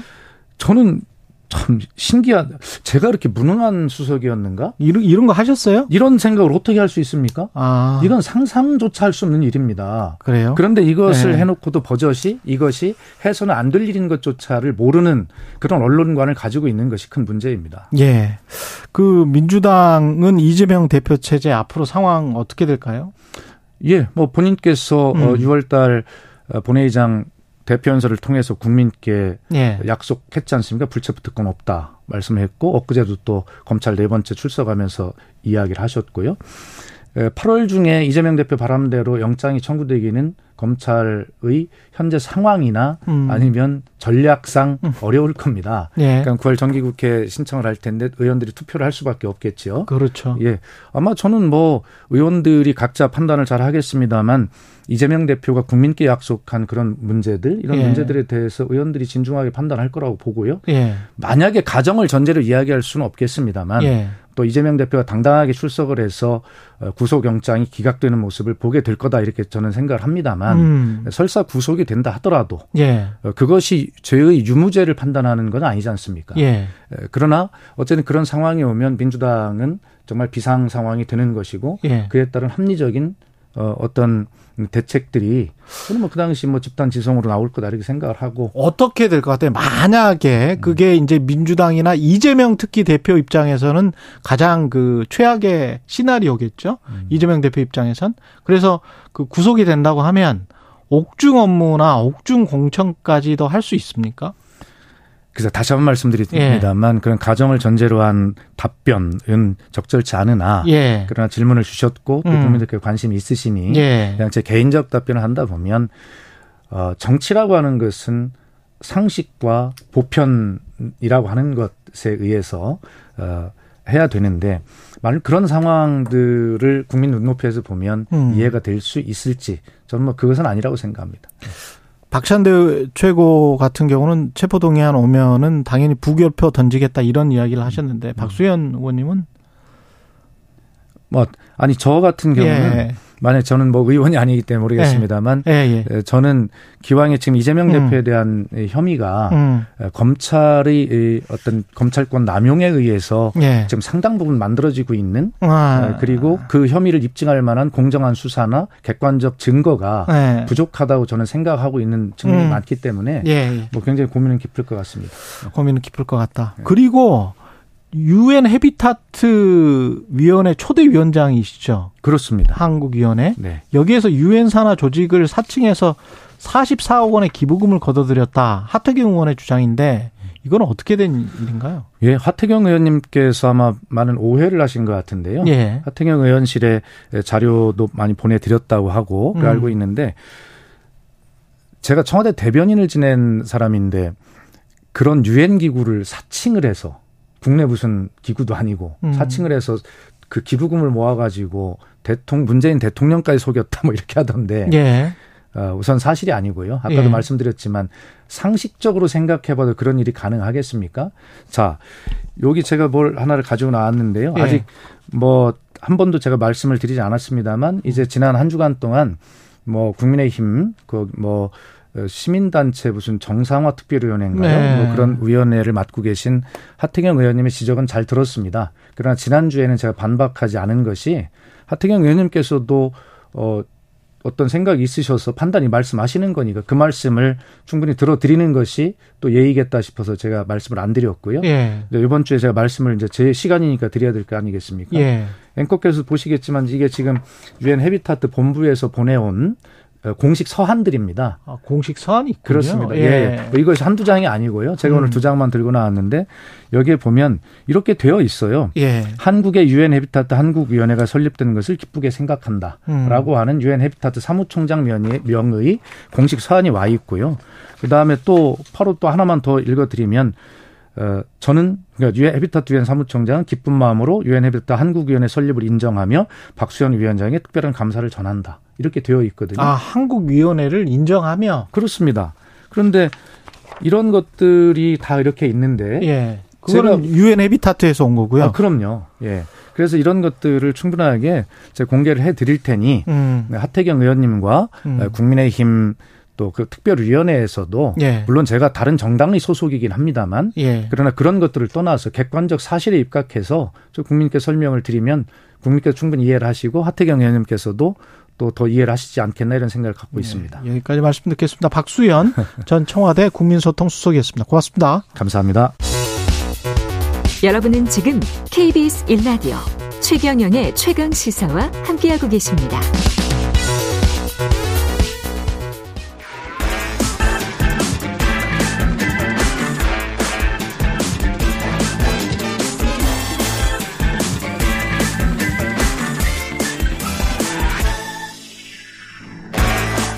네, 놓치기 아쉬운 한 번 더 뉴스. 오늘은 정은정 작가와 함께 하겠습니다. 안녕하십니까? 네, 안녕하십니까? 아, 오늘은 놓치면 참 좋았을 그런 소식이네요. 그죠? 이게 네. 놓칠 수가 없는 네. 소식이어서 이 관악구 둘레길 여성 성폭행 살인 사건 같은 경우는 일단 과정을 좀 이야기를 해 주십시오. 예. 예, 그 지난 17일이었습니다. 예. 오전이었고요. 이 서울 관악구 신림동의 한 공원 둘레길에서 이 방학 중 연수를 받기 위해서 출근을 하던 초등교사 A 씨가 이 폭행과 그리고 성폭행 피해를 입고 끝내 의식을 회복하지 못하고요. 19일 오후 3시 40분에 숨졌습니다. 오전에? 네, 그러니까 백주 대낮이라고 해야 될까요? 예. 정말 안전한 시간이라고 보통 이야기를 하죠. 그래서 이 분노와 경악을 금치 못할 사건인데요. 이에 경찰은 피의자 최 씨를 그 성폭력 그 처벌법상 강간 상해에서 강간 살인 살인으로 변경을 해서요. 어, 이렇게 지금 이제 수사를 하고 있는데 이 피의자는 피해자 A 씨와 일면식도 없고요. 일면식도 없고. 예, 음주 상태도 아니었고 마약 간이 시약 검사에서도 음성으로 나왔다고 합니다. 게다가 이제 어떤 성범죄 등으로 인한 위치 추적기 보통 전자발찌라고 하잖아요. 예, 예 이런 것도 없었고요. 네. 음, 백주 대낮에 네. 일어난 참사인데. 네, 처음 보도에는 또 게다가 운동을 하러 갔었다. 뭐 이렇게 이야기를 했는데 그건 아니었고 출근을 하다가 그런 일이 벌어져서. 둘레길을 예. 뭐 그렇게 숲이 우거지고 그런 것도 아니었을 것 같은데. 예, 그러니까 CCTV 사각지대였다고 하고요. 음. 그래서 여러 가지로 지금 참 두렵기도 하고 안타까운 사건입니다. 네. 정부는 이, 런 관련된 사건들이 좀 일어나니까 네. 뭔가 많은 일을 하고 있지 않았었습니까? 예, 뭐 최근 흉기 난동 사건부터 해서 예. 이 무고한 시민들을 대상으로 하는 그 흉악 범죄 때문에 불안감이 굉장히 컸었잖아요. 예. 그래서 뭐 강력한 처벌을 요구하는 목소리도 높았고 그리고 게다가 지금 이제 경찰이 특별 치안 활동 기간을 선포를 했습니다. 음. 그 서울 시내에 갑자기 장갑차도 등장을 하고 그랬었죠. 뭐 대중교통 집중 시설이라든가 공항이라든가 터미널에 이렇게 좀 총을 들고 다니는 예, 그런 풍경까지도 볼 수 있었는데 예. 결국 엔 이렇게 아침에 출근을 하던 무고한 시민도 지키지 못해 과연 출근길이었어요. 예, 실효성 있었는가 방학이긴 하지만 그 교사들이 쉬는 건 아니거든요. 그러니까 예. 그러니까 연수를 했어야 됐고 그렇게 그런 과정이었다라는 거죠. 그 의심 지역에 뭐 급한다거나 이런 게 아니고 뭐 네. 보여주기식으로 장갑차 놔두고 예 오히려 뭐 좀 공포 분위기가 더 조성이 됐었는데 시민들이 많은 곳에 총을 들고 있고 이게 효과적입니까? 게다 말입니다. 그래서 예. 지금 관악구가 게다가 여성 친화 도시를 내걸고 여성 안심 귀갓길 사업 예산을 그러니까 예산을 확보를 했었었는데 그렇죠. 올해 예산 그러니까 2023년 예산에서 이 국민의힘 소속 최인호 구의원이 왜 여성만 보호하느냐 이러면서 이 예산을 전액 삭감을 했습니다. 아, 구의원이 전액, 네. 전액 삭감했어요? 그리고 이제 기존의 어떤 골목길 사업, 뭐 도시 재생 사업, 골목길 안전 사업 이렇게 해서 다, 시 이렇게 바꿨는데 관악구에서 네, 이런 문제도 지금 많이 제기가 되고 있고요. 무엇보다 이 관악구 이 신림동 일대가 유동 인구가 매우 많습니다. 유동 인구 많고 예. 산이 있으니까요. 예, 20만 명이라고 하더라고요. 예. 평균 그 서울의 유동 인구의 5배에 달하는데 그렇다고 해서 파출소나 지구대가 많은 것도 아니고 그래서 일례로 보게 되면은 보통 지금 서울 시민들을 담당하는 파출소나 지구대가 어, 담당 시민 수가 3만 8,799명인데 예. 신림동 같은 경우에는 4만 명이 훨씬 넘습니다. 그러니까 만 명이 더 많은 거죠. 그렇다면 더 위험하고 더 밀집돼 있고 넓다라면 사람을 더 배치해야 되는 문제인 거죠. 예. 그래서 어떤 치안의 공백 상황에서 이런 또 끔찍한 사건들이 벌, 발생했다라고 볼 수 있을 것 같습니다. 이게 진짜 민생인 것 같은데 말이죠. 네, 네. 예. 그런 민생 정치를 좀 했으면 좋겠 습니다. 요런 요런 부분들은 네. 예. 백주대낮에 어떤 성폭행 산의 사건도 막지 못하면서 음. 예, 뭐 이런 어떤 정치적 악용 사례가 나온다던가 예. 결국에는 근본적인 대책, 근본적인 대책 이렇게 이야기하는데 사람과 예산 늘리는 게 가장 근본적인 대책 아닐까요? 음. 그리고 캐나다는 산불이 어느 정도예요? 아, 매우 심각합니다. 예. 지금 뭐 지난주 하와이 마우이 산불 소식 전해드렸잖아요. 예. 이 캐나다 서북부에서 17일에서 18일에 걸쳐서 동시 다발적으로 이 산불이 났습니다. 이 대피 행렬이 지금 고속도로에 꽉 차 있는데요. 무려 3만 명에게 대피 명령을 내렸다라고 해요. 3만 명에게? 예, 그래서 인근의 예. 3만 6천 명에게 대피할 준비를 해라. 그래서 노약자들 같은 경우에는 뭐 항공기부터 해서 이제 군인들까지 동원해서 막 지금 대피 를 그렇군요. 예, 돕고 있는 그런 상황이라고 하는데 예. 아이고 안타깝습니다. 또 소방관마저도 목숨을 4명이나 이렇게 잃었다라고 하네요. 최소? 네네. 예, 최소 4명의 소방관이 목숨을 잃었다. 예. 그래서 이 캐나다 산불센터는 이 최근의 현상을 역사상 최악의 화재라고 설명을 하고 있는데요. 올해 캐나다에서는 지난 10년 평균보다 무려 128%이 많은 불이 발생을 했다라고 합니다. 이 크고 작은 산불이 계속 이어지면서 거의 5,700건 이상의 산불이 났었고요. 어, 남한 면적보다 훨씬 더 큰 예, 13만 제곱킬로 미터에 달하는 어, 이 삼, 산림이라고 하죠. 예. 예. 이렇게 태웠고요. 이거는 통계 지금 현재로 보게 되면은 지난 100년 만에 최악의 산불로 기록될 것으로 보입니다. 큰일이군요. 지구가 네. 지난 10년 평균보다 128% 많은 불이 일어났다. 근데 지금 8월이잖아요. 네, 네. 8월, 9월에도 산불은 계속 일어날 거 아니에요? 10월 정도까지는 그렇죠. 그래도 이게 예. 뭐 캐나다 같은 경우에는 굉장히 청정국으로도 알려져 있고요. 눈도 많이 그러니까. 내리는 나라잖아요. 특히 서북부 지역에는요. 그런데 지난 겨울에 눈이 거의 내리지가 않았다고 합니다. 아, 캐나다가 예, 그래서 유난히 이렇게 굉장히 건조하고 바짝 말라 있는 상태에서 어떤 작은 이런 어떤 불 plus 꽃이 튀면은 바로 큰 불로 이렇게 이어지고 마는데요.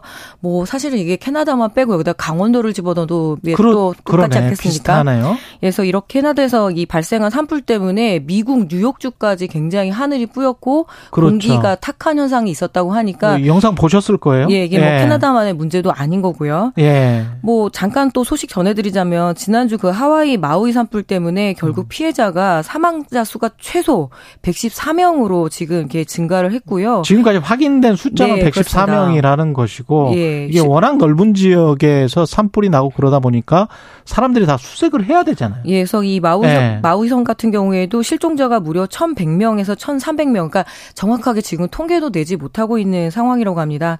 결국에는 이 산에 기대서 살아가는 인류에게 굉장히 맹, 그 냉혹한 그 경고가 계속 나오고 있네요. 이게 지구 온난화 네. 예, 문제가 심각합니다. 지금 예. 온난화도 아니고 진짜 지구 열화 상태라고 이렇게 유엔 사무총장이 말을 했는데요. 지구 열화. 되네요. 네. 예. 히팅 그러니까 보일링이라고 그래 가지고 아예 끓고 있다라고 예. 이렇게 유엔에서도 경고를 하고 있습니다. 예, 지금까지 정은정 작가였습니다. 고맙습니다. 네, 감사합니다. 예.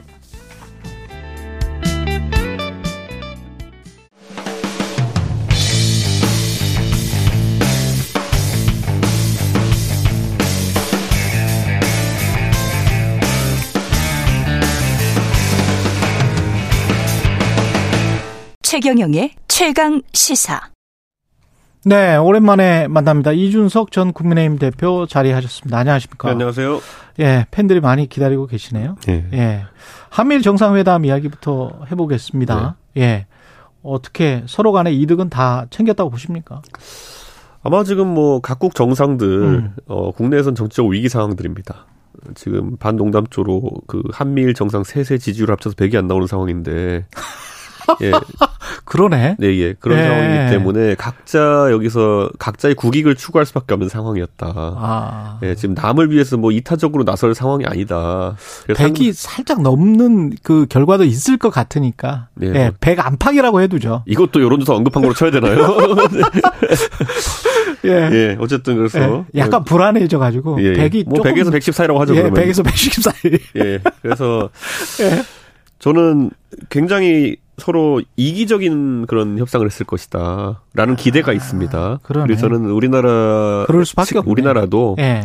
이기적으로 협상에 임했기를 바랍니다. 음. 왜냐하면 지금까지 윤석열 정부 들어선 뒤에 저는 한미일 간의 외교를 강화하는 방향성이라고 하는 것은 예. 보수 입장에서 보면은 어 상당히 뭐 의미가 있는 행보라고 평가는 합니다. 음. 그렇기 때문에 다만 지금까지 그 수행에 있어 가지고 왜 일본 측은 우리가 통큰 행보를 보인 것만큼의 화답이 없느냐가 이제 국민들이 많이 의아해하는 부분이거든요. 그렇죠, 그렇죠. 저는 그래서 그 부분에 있어가지고 우리도 어, 좀 이제 챙길 것을 챙겨야 된다. 어. 저는 이런 생각이 듭니다. 일본 측의 화답은 뭐가 있을까요?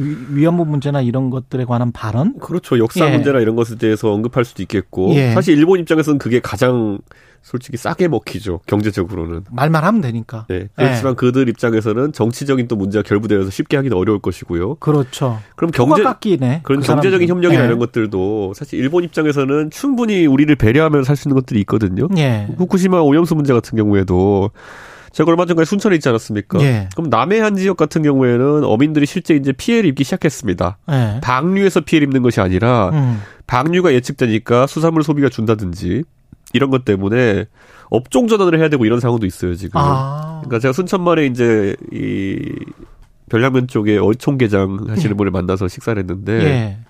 이분의 고민은 그거예요. 원래는 바닷물을 끌어들여 가지고 새우 양식을 하는 분인데 아. 아, 그럼 나 이제 이거 논에서 예, 예. 섬진 강물로 바꿔 가지고 민물새우로 바꿔야 될 것 같다. 뭐 이런 진지한 고민을 하고 있거든요. 진짜 그러니까 현실이네. 예. 정부에서는 자꾸 괴담을 믿는 자와 아닌 자 이렇게만 나누거든요. 예. 근데 이분들은 괴담이나 과학 이런 거 관계 없어요. 어. 본인은 이미 비즈니스적으로 타격이 오기 시작한 거예요. 그러니까 팔리느냐 안 팔리느냐. 그렇죠. 이 사람은 뭘 믿어서가 아니라 예. 소비자들이 반응하는데 어떻겠습니까? 그렇지. 그렇기 때문에 그럼 이런 부분에 대해서는 음.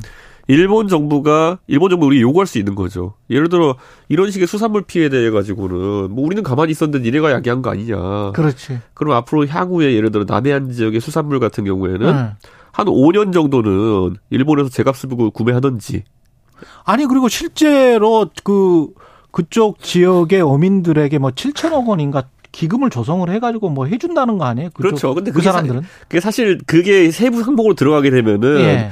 아까 말했던 것처럼 누군가는 시설 이전을 해야 될 수도 있고 그렇죠. 그 산정이 되게 복잡해지거든요. 그러니까 네. 저는 깔끔하게 예를 들어 일본 측에다가 우리가 요구할 수 있잖아요. 예. 여기에서 전혀 어떤 매출이나 이런 거에 손실이 없도록 아. 니네가 수매하든지 아니면 아. 손실금을 보전하든지 헤라를 당연히 안 해주겠지만은 요구사항으로선 걸고 시작할 수 있는 거거든요. 그러면. 그렇죠. 네. 그런, 네. 그런 액션이 사실 지금 국내에서 우리는 너무 일본한테 요구하는 게 없는 거 아니냐라는 음. 그런 국민들의 인식을 좀 희석시킬 수 있는 건데 음.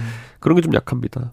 근데 미국에 대해서도 경제적인 부분에서 칩스랄지 그 칩스 관련된 반도체 네. 관련 법안 그리고 IRA랄지 그거는 한 1년 전부터 우리가 타격을 많이 받으니까 이건 뭐 어떻게 우리 위주로 좀 해달라라는 요구가 많았잖아요 경제에서는. 그렇죠. 근데 이제 여기서 예. 이제 저희가 보이는 게 뭐냐면은 그 미국은 사실 자신의 동맹국들 또는 또 준 동맹국들과 같이 일할 때 최근에는 중국에 대해서 어떤 대응을 할 때는 협력을 굉장히 강화를 많이 합니다.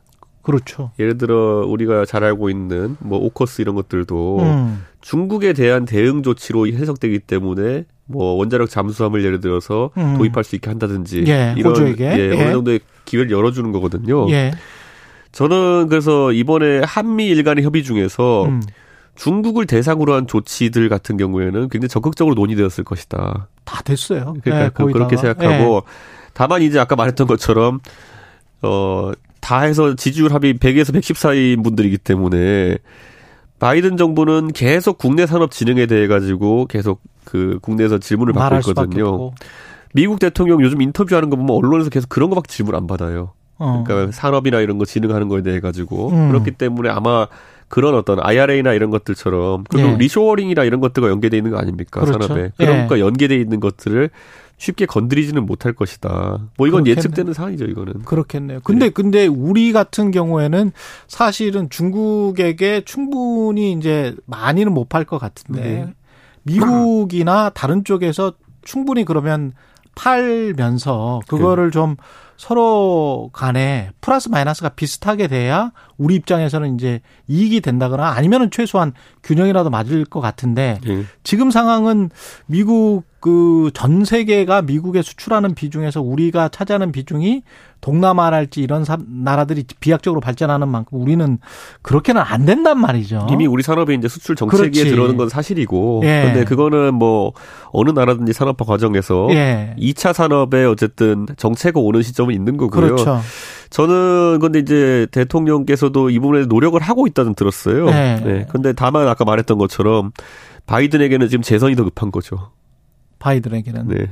중국은 어떻게 달래야 될까요? 아니면 뭐 어떻게 해야 될까요? 중국 중국은 저희가 솔직히 2010년대까지 해가지고 네. 중국 특수를 누리면서 굉장히 성장한 건 맞는데 그렇죠. 지금 중국의 경제 상황은 다들 아시는 것처럼 우리 못지않은 출산율 저하로 고생하고 있고 그렇죠. 그래서 중국이 예전처럼 인구가 늘어나면서 경제가 성장하고 그에 네. 따라서 소비가 충분히 늘어나고 이런 상황은 기대하기 어려울 것 같아요. 음. 그렇다면은 저는 지금 막연하게도 중국을 적대시해 가지고 이제 정치를 해서는 안 되겠지만은 예. 다만 지금 일부가 얘기하는 것처럼 중국에 대한 최근에 약간 소원함 때문에 음. 우리 경제가 어 그게 주 원인으로 정치하고 있다 이렇게 보는 것도 좀 과한 부분이 있다 음. 생각하고 사실 윤석열 정부 이후에 중국과의 관계가 뭐 정치적으로는 냉각된 부분도 있지만은 예. 코로나 이후에 보면 이제 다시 이제 해외 관광객들이 단체 관광객이 들어오고 예. 이런 부분도 기대할 만한 부분이기 때문에 예. 이거야말로 제가 뭐 참 묘한 표현이지만 운영의 묘를 살리는 수밖에 없습니다. 정부가 음, 이제 운영의 묘를 살리는 예. 수밖에 없다. 북한은 이 상황을 오히려 즐기고 있을 것이다. 한쪽 전문가들은 그렇게 이야기를 하는데 놀라울 만큼 그런데 북한마저도 예. 북한도 지금 여기 있어가지고 중국과 러시아가 서로 자기 코가 석자기 때문에 음. 뭔가 이득을 볼 상황을 만들지 어렵다는 것이 이제 외교관에서 나오는 이야기고. 예. 저는 이런 생각이 듭니다. 이제 한미일 군사동맹이라고 하는 것이 그에 가깝게 예. 를 들어 가게 된다고 하더라도 일본의 관심사는 중국일 테고요. 음. 예. 우리의 관심사는 북한일 테고요. 그렇죠. 미국의 관심사는 아마 중국일 중국이겠지. 겁니다. 예. 예. 북한과 유사시에 있어가지고 예를 들어 우리 탄도미사일 같은 경우에도 일본 넘겨가지고 태평양 쪽으로 쏘고 이런 것들은 일본이 탐지하는 자산이라는 것들이 굉장히 중요하고 하겠지만은 용역하는 예. 자산이 중요하겠지만은 우리에 대한 위협에 대해서는 사실 일본의 조력은 그뭐 제한적일 거거든요. 어. 그런데 이제 이런 상황 속에서 과연 이 한미일 삼각동맹이라는 것이 어떤 목표를 지향하면서 갈 것이냐. 음. 예, 이거는 약간 좀 만약 현실화된다 하더라도 아직 예. 현실화되진 않았지만은 음. 우리가 생각했을 때는 북핵에 도움이 되는 방향으로 가고 싶어 할 것이고. 그렇죠. 예. 근데 나머지 국가들이 봤을 때는 예. 대중국 어, 전략이 있어서 도움이 되길 바랄 것이고 음. 이게 비슷한 것 같으면서도 약간 차이가 있을 겁니다. 오염수 방류는 서둘러 달라라는 한국 정부의 비공식 요청이 있었다는 아사히 신문 보도가 있었습니다만은 정부는 사실이 아니라고 하고 있고 네, 저는 예. 이거 저는 제가 대한민국 국민으로서 절대 이런 건 믿고 싶지도 않고요. 아사히 신문의 보도. 예, 예. 있어서도 안 되는 일이고. 예. 예. 그런데 공교롭게도 5월 달에 기억하시겠지만은 네. 아사히 신문보다 훨씬 제가 봤을 때 소규모 언론사인 것 같은데 음. 윤석열 대통령이 리투아니아 갔다가 우크라이나 갈 것이라는 거를 그 일본 언론에서 단독을 낸 적이 있었어요. 아, 그래요? 예, 옛날에 낸 적이 있었어요, 5월 달에. 아. 그래서 많은 사람들이 뭐 설마 그리고 네. 이제 당연히 한국 정부에서도 부인을 했죠. 예. 당연히 부인한 게 맞고요. 대통령 그렇죠, 그렇지. 안전과 직결된 문제니까. 그렇지. 일정은 사실은 안 되죠. 그런데 네. 어떻게 그러면 그 언론은 그걸 입수했을까? 음. 혹시 우리 정부에 줄이 닿는 음. 일본에 굉장히 정보력이 좋은 사람들이 있는 게 아닐까? 네. 그래서 혹시 이 문제 같은 경우에도 사실 그런 일이 있었을지도 모르니까. 그렇죠. 저는 굉장히 이건 조심스럽지만은 앞으로 정보 관리도 잘해야 된다. 음. 예, 그런 생각입니다. 예. 8595님이 이준석 대표님 감기 걸리셨나요? 하면서 예. 건강 걱정을 해주셨는데. 아유, 비염기가 있습니다. 네. 신도훈님은 1교시 한국정책론, 네. 이준석 강의 good good. 예, 국내 정치론으로 들어가, 예. 들어가 보겠습니다. 준님이, JUN님이, 여의도 재건축 조합 파이팅, 이렇게. 여의도 아유. 재건축 조합 잘 되고 있습니까? 지금 언제, 어제 한 3만 5천 명 됐을걸요, 아, 구독자 수. 구독자 수. 예. 예. 빨리 빨리 클 수 있도록, 우리 예. 최강 시사, 어, 청취자분들께서도, 예. 예. 많이 구독해 주십시오. 예. 여의도 재건축 조합. 일라디오가 뭐 120만이 넘, 넘습니다. 아, 좀, 어, 좀, 버스 좀 타야겠습니다. 예, 예. 국내 정치와 예. 관련해서 여쭤볼 말이 많은데 예. 가장 먼저는 언론 관련해서 이동관 방통위원장 후보자 인사청문회인데 뭐 예상대로 그렇게 진행된 겁니까? 그러니까 저는 솔직히 민주당이 네. 요즘 의정 활동하는 거 보면은 음. 여기도 정신이 없다. 그러니까 사실 있던 거 좀 재탕 삼탕하는 분위기 강했고. 예. 그리고 이제 학폭 관련해 가지고는 민주당이 이미 테이블 위에 올라 있는 주제임에도 불구하고 음. 뭐 공약을 제대로 하지 제대로 못했다. 못했다. 뭐 그런 생각이 들고요. 예. 저는 뭐 이동관 오히려 후보자에게 청문회를 통해 가지고 향후 어떤 정책을 할지에 대해 가지고 미리 좀 이 민주당 입장에서는 음. 지뢰를 심어놓는 게 중요할 것이다 이렇게 생각했거든요. 아 어떤 어떤 공약을 약속할 수 있게 이렇게 이런 상황이 있으면 이렇게 할 겁니까? 아. 이런 상황이 있으면 이렇게 할 겁니까? 음. 이런 걸 해가지고 나중에 그런 걸 활용할 수 있는 지뢰들을 깔아놓는 게 아마 민주당 입장에서 좋은 전략이었을 텐데 그러네. 그러지도 못했어요. 아 그렇지. 네. 그래 그래야 나중에 당신이 이렇게 이야기를 했고 이렇게 공명정대하게 하기로 했는데 네. 왜 지금 이렇게 하십니까라고 이제 물어볼 수 있는 거 아니에요? 그렇죠. 왜냐하면 이동관 네. 후보자가 언론 관론일을 처음 하는 것도 아니고 음. 예전에 했던 그런 일들 때문에 그렇죠. 예상되는 지금 약간 음. 상황들이 있거든요. 네. 그럼 그거에 대해 가지고 명확하게 어. 답변을 받는 것들이 중요했는데 어. 뭐 학폭의 온정실 팔려가지고 그거 제대로 그러네. 파지도 않았던 것 같은데 그거를 하다가 그냥 끝나버렸어요. 그러니까 앞으로도 그러면 언론사에 마음에 안 들면 문제 보도 같은 거를 정리를 해서 조치 결과 뭐 이렇게 보고를 대통령이 할 겁니까? 이렇게 물어보면 네, 그렇죠. 그러면은 당연히 거기서 말이 남게 되는 것이고 나중에 음. 그런 행동이 있었을 때 지적할 수 있는 가장 강한 근거가 되는 것인데 예. 뭐 지금 그걸 한다 그러면 더 문제고요. 그거는 그렇죠, 그러니까 그렇죠. 그래서 예. 좀 전략적인 마인드가 부족했다 청문회에서 그런 그, 생각입니다. 저기 저 하버드 나오 셔서 네. 관련 관은 아니지만 네, 네. 미국에 이제 미디어 스핀이라는 말도 있고 스핀 닥터라는 말도 실제로 네. 있습니다. 네. 근데 이제 저는 저널리즘 전공이라서 네. 이 스핀 닥터는 좀 부정적으로 묘사를 할 때 많이 쓰거든요. 네. 근데 이제 스스로 스핀 닥터라고 그랬단 말이에요. 본인이 이제 홍보 수석하는 거를. 근데 미국에서 가장 오래된 저널리즘 대학원의 PR 그 건물 음. 에 가보면 그 밑에 그렇게 써져 있어요. PR은 진실을 밝히는 것이라고. 음. PR이나 홍보도 진실이거든요. 그렇죠. 그, 그 업무를 하는 사람들도 그렇게 스스로 생각하면서 사명감을 갖고 있고. 그렇죠. 근데 본인 스스로를 홍보 업무를 하기 때문에 spin doctor라고 하는 거는 저는 미국의, 미국에서 저널리즘을 배운 입장에서는 이거는, 이거는 뭔가라는 생각이 들더라고요. 저는 청문회 전이긴 하지만은 예. 이동건 후보자가 이제 어 공산당 기관지 같은 언론 발언을 한 적이 있어요. 예. 예. 그러니까 저는 근데 이 발언을 들으면서 아, 공산당 기관지로 연상시키는 곳이 어딜까 우리나라에서. 예. 예. 근데 이제 잘 생각해 보면 공산당은 집권 세력이거든요. 그렇죠. 예. 공산국가에서는 공산당이 집권 기관이거든요. 영원히 집권 세력이지. 예. 그러니까 공산당 기관지라는 건 집권 세력에 아부하는 언론을 얘기하는 것일 거고 음. 그러면은 이동관 후보자가 공산당 기관지에 대해서 상당한 문제의식 갖고 있다는 거는 음. 우리나라에서도 대통령에게 아니면은 권력자에게 아부하는 언론에 대해 가지고 일침을 간 것으로 보인다. 예. 그래서 저는 이동관 후보자의 역으로 네, 예. 진심 속에는 예. 그런 언론들을 한번 뭐 손을 봐주겠다? 설마 그럴까 모르겠지만은 네. 네. 어쨌든 문제 의식은 있는 것 같습니다. 대통령이나 권력자를 과도하게 옹호하는 언론에 대해 가지고. 그러면 YTN이나 KBS나 MBC는 아니구나.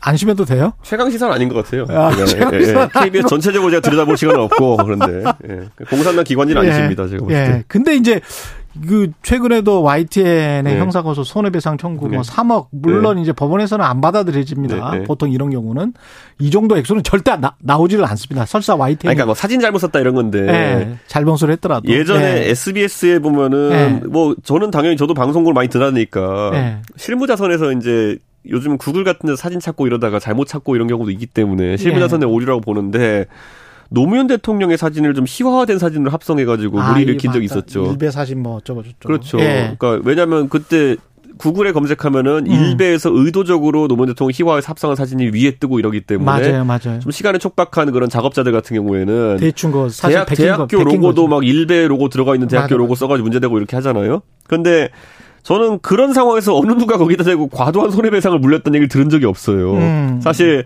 전직 대통령의 명예를 훼손하는 건은 사실 굉장히 중차대한 건인데도 불구하고 예. 거기서 유족 측에서 과도한 손해배상을 물렸다는 얘기 못 들었거든요. 음. 그래서 저는 이번에 YTN에서 만약 이거를 의도적으로 했다는 게 확실하고 그리고 우리 모르겠다. 배째라 이런 것도 아니고 예. 결국에는 본인들도 실수를 인정하고 있는 상황 속에서 이렇게 가는 거는 좀 의아하긴 하다. 예. 네.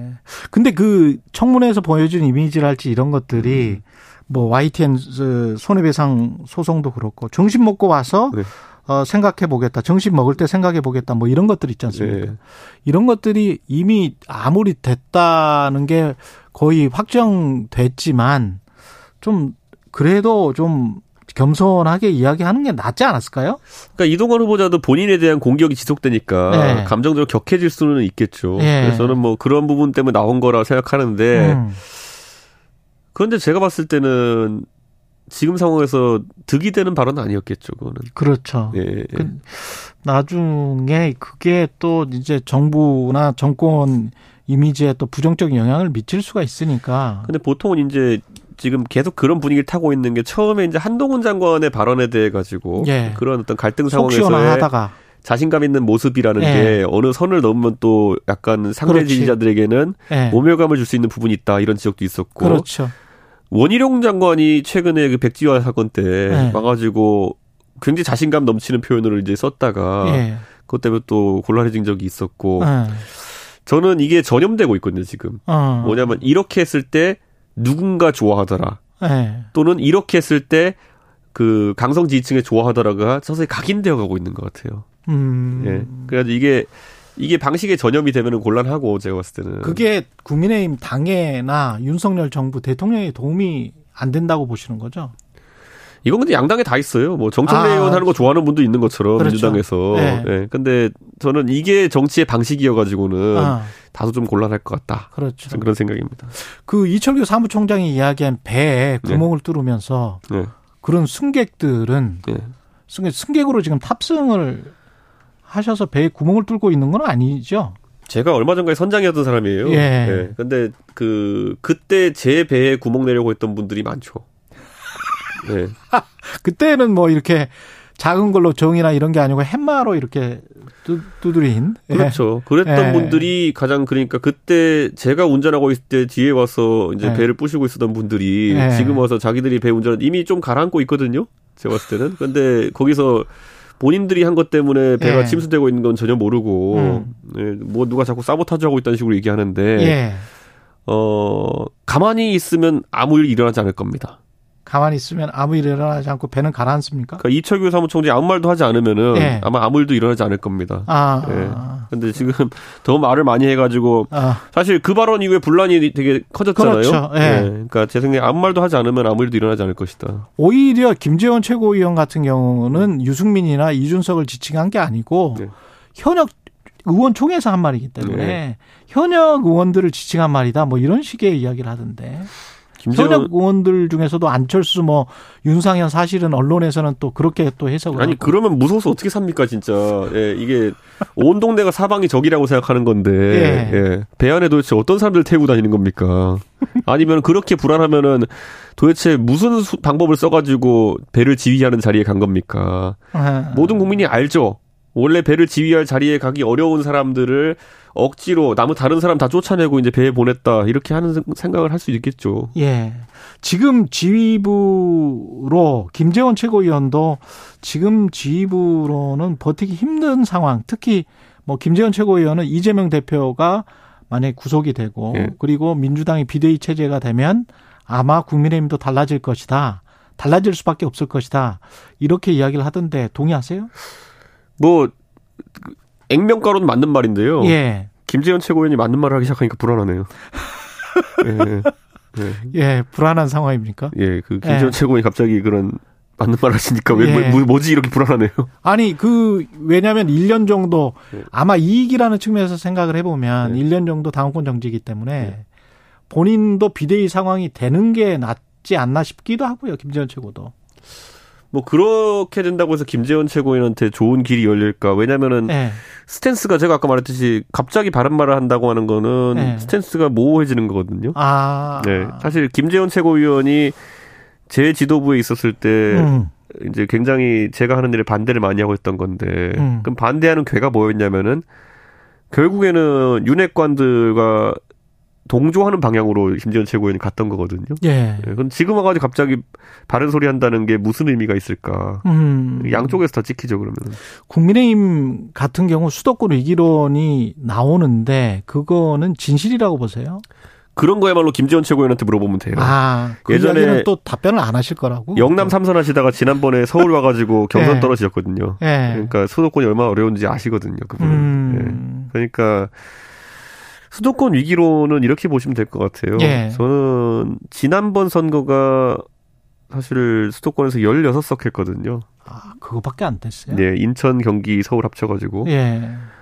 근데 지금 무슨 근자감으로 지금 서울에서는 이기고 있다 뭐 이런 소리를 하는지. 지지율은 좀 낮지 않습니까? 그러니까 이런 거죠. 그러니까 예. 그 갤럽 조사 이런 걸 인용해서 그렇게 얘기하는 것 같은데 예. 나머지 ARS 같은 경우에는 다 안 좋게 나오고 있고 음. 갤럽이나 MBS 이런 면접 조사에서 그러면 적극적 응답을 하지 않는 사람들이 얘도 지금 뭐 민주당하고 우리하고 한 2, 30쯤 나오고 예. 모름이 30 나온다는 거거든요. 음. 그럼 모름이 어딜까 쏠리냐 싸움인데 예. 저희 수도권에서 이런 거 많이 해봤습니다. 모름은 대부분 보통 야당한테 갑니다. 음. 예. 그러니까 저는 무의미한 지금 소리를 하고 있는 거예요. 그래서 전 이러다가 좀 있으면 뭐 정신력 이런 거 안 나왔으면 좋겠습니다. 네, 정신력으로 이길 수 있다. 예. 네, 이런 거. 정신 승리. 네. 근데 그런 분위기는 분명히 감지가 돼요. 왜냐하면 꾸준히 어 그런 여론이 막판에 가면 결국은 이준석 전 대표를 어 공천을 제대로 주고 출마를 시켜서 어 그래서 국민의힘이 다시 어떤 위기에서 기회로 만드는 그런 태세 전환이 가능할 것 아닌가. 그렇게 생각하시는 분들이 꽤 있는 거는 같아요. 국민의힘 내에서도. 근데 그거는 이제 민주당 지지자분들이 아니 아, 국민의힘이 아니 특히 민주당 지지자들이 이제 대선 때나 지선 네. 때 하도 그런 걸 많이 당하셔가지고 네. 이제 또 이제 경계하는 게 있는 것 같긴 한데 음. 제 입장에 봤을 때는 음. 예전에 2016년에 네. 20대 총선 앞두고도 비슷한 얘기 많았어요. 어. 결국엔 유승민이라는 사람과 함께 가고 네. 유승민의 위치를 인정해야지만이 총선에서 특히 수도권에서 이길 수 있다라는 말 많이 아, 했거든요. 그렇구나 2016년에. 근데 여기서 네. 무슨 착각 meta가 들어가냐 하면요. 음. 그때 갑자기 2016년 다 됐을 때 음. 안철수라는 사람이 갑자기 국민의당을 창당합니다.